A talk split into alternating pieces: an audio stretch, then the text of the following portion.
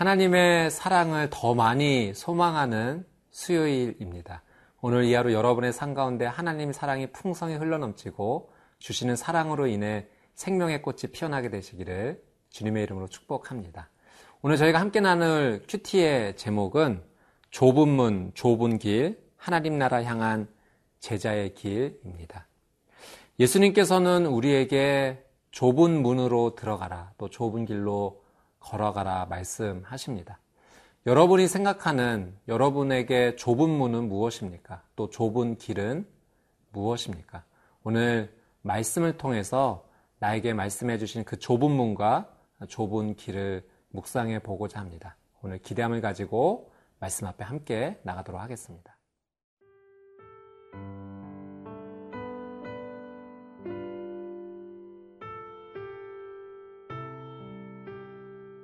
누가복음 십삼 장 이십이 절에서 삼십오 절 말씀입니다. 예수께서 각 성, 각 마을로 다니사 가르치시며 예루살렘으로 여행하시더니 어떤 사람이 여짜오되 주여 구원을 받는 자가 적으니이까 그들에게 이르시되 좁은 문으로 들어가기를 힘쓰라 내가 너희에게 이르노니 들어가기를 구하여도 못하는 자가 많으리라. 집주인이 일어나 문을 한번 닫은 후에 너희가 밖에 서서 문을 두드리며 주여 열어주소서 하면 그가 대답하여 이르되 나는 너희가 어디에서 온 자인지 알지 못하노라 하리니 그때에 너희가 말하되 우리는 주 앞에서 먹고 마셨으며 주는 또한 우리의 길거리에서 가르치셨나이다 하나 그가 너희에게 말하여 이르되 나는 너희가 어디에서 왔는지 알지 못하노라 행악하는 모든 자들아 나를 떠나가라 하리라 너희가 아브라함과 이삭과 야곱과 모든 선지자는 하나님 나라에 있고 오직 너희는 밖에 쫓겨난 것을 볼 때에 거기서 슬피 울며 이를 갈리라. 사람들이 동서남북으로부터 와서 하나님의 나라 잔치에 참여하리니 보라 나중된 자로서 먼저 될 자도 있고 먼저 된 자로서 나중될 자도 있느니라 하시더라. 곧 그때에 어떤 바리새인들이 나와서 이르되 나가서 여기를 떠나소서. 헤롯이 당신을 죽이고자 하나이다. 이르시되 너희는 가서 저 여우에게 이르되 오늘과 내일은 내가 귀신을 쫓아내며 병을 고치다가 제삼 일에는 완전하여지리라 하라. 그러나 오늘과 내일과 모레는 내가 갈 길을 가야 하리니 선지자가 예루살렘 밖에서는 죽는 법이 없느니라. 예루살렘아, 예루살렘아, 선지자들을 죽이고 내게 파송된 자들을 돌로 치는 자여. 암탉이 제 새끼를 날개 아래에 모음같이 내가 너희의 자녀를 모으려 한 일이 몇 번이냐. 그러나 너희가 원하지 아니하였도다. 보라, 너희 집이 황폐하여 버림받으리라. 내가 너희에게 이르노니 너희가 주의 이름으로 오시는 이를 찬송하리로다 할 때까지는 나를 보지 못하리라 하시니라. 이십이 절 말씀을 보니 예수님께서 예루살렘으로 향하시는 것을 볼 수가 있습니다. 여러분, 예수님께서 예루살렘으로 가시는 이 길은 여행길이 아닙니다. 그 길은 십자가 죽음을 준비하러 가시는 바로 그 길입니다. 오늘 이 말씀 통해서 우리의 인생 가운데 질문해 봅니다. 오늘 내가 걸어가는 길은 어떤 길인가? 복음을 위한 길인가? 십자가를 향해 나가는 길인가? 이 질문을 통해 한번 깊게 묵상해 보시게 되기를 바랍니다. 이십삼 절에 한 사람이 질문합니다. 예수님, 구원을 받는 자가 적습니까? 이 질문에 이십사 절 예수님께서 이렇게 답변해 주시죠. 이십사 절 말씀 한번 같이 읽어보겠습니다. 좁은 문으로 들어가기를 힘쓰라.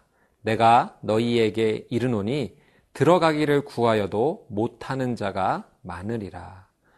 예수님 말씀하십니다. 좁은 문으로 들어가기를 힘쓰라. 여기서 힘쓰라는 의미는 정말 모든 노력을 다해서 있는 힘을 다해야 된다라는 의미입니다. 그만큼 구원의 과정이 어렵다라는 것을 말씀해 주시죠. 그 구원의 과정이 어려운 것을 우리는 이스라엘 백성이 출애굽하여서 가나안 땅에 들어가는 것을 보면 알 수가 있습니다. 그 당시 출애굽한 이스라엘 백성이 남자만 육십만 명, 아마 여자와 어린아이까지 합치면 이백만 명 정도 되는 큰 숫자였습니다. 그러나 그들이 가나안 땅에 다 들어가지 못했어요. 일 세대는 다 들어가지 못했습니다. 오직 두 사람, 여호수아와 갈렙만이, 믿음으로 행했던 이 두 사람만이 들어가는 것을 보게 될 때 좁은 문으로 들어가라는 이 예수님 말씀이 우리의 삶 가운데 현실적으로 다가오게 됩니다. 이십오 절에서 이십칠 절까지의 말씀은 그 천국에 들어가지 못한 자들, 천국에서 쫓겨난 자들과 주님의 대화 내용을 볼 수가 있는데, 이십오 절에 들어가지 못한 자들이 이렇게 얘기하죠. 문을 열어주소서. 그때 예수님께서 말씀하십니다. 내가 너희를 알지 못한다. 그랬더니 이십육 절에 이렇게 반론합니다. 저희를 알지 못하다니요. 저희는 주님과 함께 먹고 마셨습니다. 가르침도 받았습니다. 주님과 교제했던 그런 사이입니다. 그런 예수님 모른다 하십니다. 마태복음 칠 장 이십일 절 말씀에 보면 이런 말씀이 있습니다. 나더러 주여 주여 하는 자마다 다 천국에 들어갈 것이 아니요 다만 하늘에 계신 내 아버지의 뜻대로 행하는 자라야 들어가리라. 사랑하는 여러분, 교회에 출석한다고 해서 그것이 구원을 보장하지 못합니다. 성경을 읽는다는 그 행위가 구원을 보장하지 못합니다. 오직 주님만이 나의 구원자라는 사실을 믿음으로 고백할 때, 마음으로 믿고 입으로 시인할 때, 또 더불어 오늘 마태복음 칠 장 이십일 절 말씀처럼 아버지의 뜻대로 행하는 자, 성경 지식을 아는 것이 우리를 구원에 이르지 못하게 하고, 그 아는 하나님의 말씀을 아버지의 뜻대로 행할 때 가능하다는 거죠. 이십구 절 말씀해 보니까 많은 사람들이 하나님 나라의 잔치에 참여하는 것을 보게 됩니다. 그런데 삼십 절에 이렇게 말씀하세요. 나중된 자가 먼저 되고 먼저 된 자가 나중된다. 이 말씀은 유대인과 이방인을 향한 예수님의 말씀이시죠. 유대인은 먼저 된 자였고 이방인은 나중된 자였지만 바뀔 수 있다는 거예요.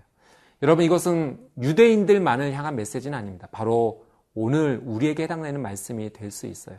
우리가 처음부터 끝까지 겸손함을 가지고, 믿음의 겸손함을 가지고 나가지 못한다면 먼저 된 자가 나중되는 그런 슬픈 역사가 일어날 수 있다는 거죠. 오늘 하나님 앞에 귀한 믿음을 가지고 정말로 하나님의 그 천국 안에 들어가게 되는 귀한 삶이 되시기를 주님의 이름으로 축복합니다.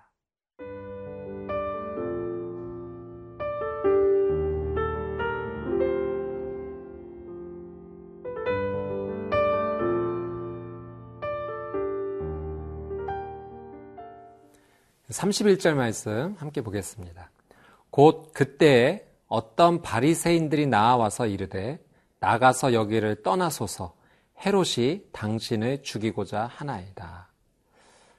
바리새인이 예수님께 한 소식을 알리는데 헤롯이 죽이고자 하니 떠나라는 헤롯의 음모를 알려줍니다. 사실 바리새인과 예수님의 관계는 긴장의 관계였습니다. 바리새인은 예수님을 적대시하는 사람이었, 사람들이었죠. 그런데 그 가운데 예수님을 돕고자 했던 사람이 있다라고 하는 사실이 정말로 놀랍습니다. 여러분, 이 말씀 통해서 우리가 느끼는 사실 한 가지가 있습니다. 세상 모든 사람들이 반대해도 그 가운데 나를 돕는 도움의 손길을 하나님께서 준비해 주셨다라고 하는 사실이죠. 오늘 여러분의 삶 가운데 어려움이 있습니까? 어떤 반대에 부딪혔습니까? 오늘 이 말씀 의지하여 붙잡고 기도하십시오. 하나님께서 당신에게 도움의 손길을 준비해 주실 것입니다. 우리 삼십이 절, 삼십이, 삼 절 말씀 한번 읽겠습니다. 이르시되 너희는 가서 저 여우에게 이르되 오늘과 내일은 내가 귀신을 쫓아내며 병을 고치다가 제삼 일에는 완전하여지리라 하라. 그러나 오늘과 내일과 모레는 내가 갈 길을 가야 하리니 선지자가 예루살렘 밖에서는 죽는 법이 없느니라. 예수님께서 헤롯을 여우라고 표현하고 계십니다. 왜냐하면 그의 간교함 때문에 그렇죠. 그의 죄의 모습 때문에 그렇습니다. 이 헤롯은 동생의 아내 헤로디아를 자기의 아내로 삼는 죄를 범했습니다. 간음의 죄입니다. 그리고 그 사실을 책망하는 세례 요한을 죽였죠. 더 나아가서 오늘 예수님을 죽이겠다라는 협박까지 하고 있습니다. 이런 여우 같은 헤롯의 모습에 대비돼서 우리 예수님은 이렇게 말씀하십니다. 오늘과 내일과 모레는 내가 갈 길을 가야 하리니. 예수님께서는 자신에게 주어진 이 사명의 길을 포기하지 않으시겠다라고 말씀하세요. 하나님의 부르심 앞에 용기 있게 비록 죽음의 협박이 있다 할지라도 나는 이 길을 갈 것이다. 예수님 용기 있게 말씀하십니다. 사명을 감당하고자 하는 예수님의 이 모습. 오늘 우리는 우리의 삶 가운데 질문해 봅니다. 예수님의 이 사명의 감당의 용기가 오늘 나에게도 있는가? 여러분 용기 있게 오늘 그 길을 걸어가시게 되기를 주님의 이름으로 축복합니다. 삼십사 절, 삼십오 절 말씀도 한번 읽어보겠습니다. 예루살렘아 예루살렘아 선지자들을 죽이고 내게 파송된 자들을 돌로 치는 자여 암탉이 제 새끼를 날개 아래 모음같이 내가 너희의 자녀를 모으려 한 일이 몇 번이냐. 그러나 너희가 원하지 아니하였도다. 보라 너희 집이 황폐하게 버림바 되리라. 내가 너희에게 이르노니 너희가 주의 이름으로 오시는 이를 찬송하리로다. 할 때까지는 나를 보지 못하리라 하시니라. 예루살렘의 멸망을 내다보시고 안타까워하시는 그 예수님의 모습을 저희가 볼 수 있습니다. 더욱이 특별히 예수님께서는 자신을 암탉으로 표현하시면서 제 새끼를 날개 아래 모음과 같이 사랑하시는 모습을 보이게 보여주시게 됩니다. 암탉이라는 이 표현이 헤롯을 여우로 표현한 것과 대비가 됩니다. 왜 예수님은 여우보다 더 큰 맹수를 맹수로 자신을 표현하지 않으시고 암탉으로 표현하셨을까요? 그것은 이 여우의 모습과 대비되는 그의 간교함과 모습, 간교한 모습과 대비되는 사랑의 모습, 그 용기의 사랑을 예수님께서는 보여주고 계십니다. 오늘 이 예수님의 용기와 사랑을 본받아서 승리하는 하루가 되시기를 주님의 이름으로 축복합니다. 함께 기도하겠습니다. 사랑해 주님, 오늘 말씀이 우리에게 큰 은혜가 됩니다. 좁은 문으로 들어가고자 하는 그 귀한 믿음의 삶을 살게 하여 주옵시고 예수 그리스도를 닮아 사명자의 용기를 가지고 또 사랑으로 나가는 복된 이하로 되게 하여 주옵소서. 예수님의 이름으로 기도드립니다. 아멘.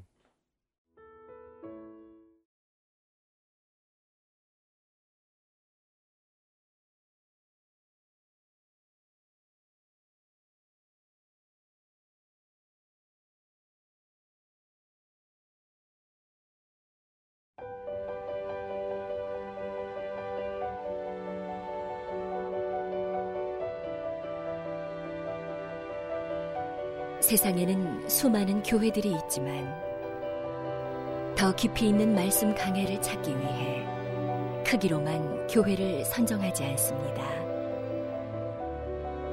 보다 좋은 영적 콘텐츠를 더 많이 나누기 위해 방송비를 받지 않습니다.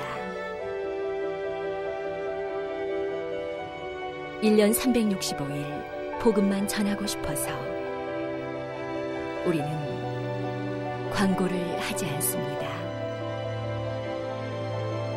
온누리의 복음을 땅끝까지 씨지엔 티비와 함께 땅끝 선교사가 되어주세요.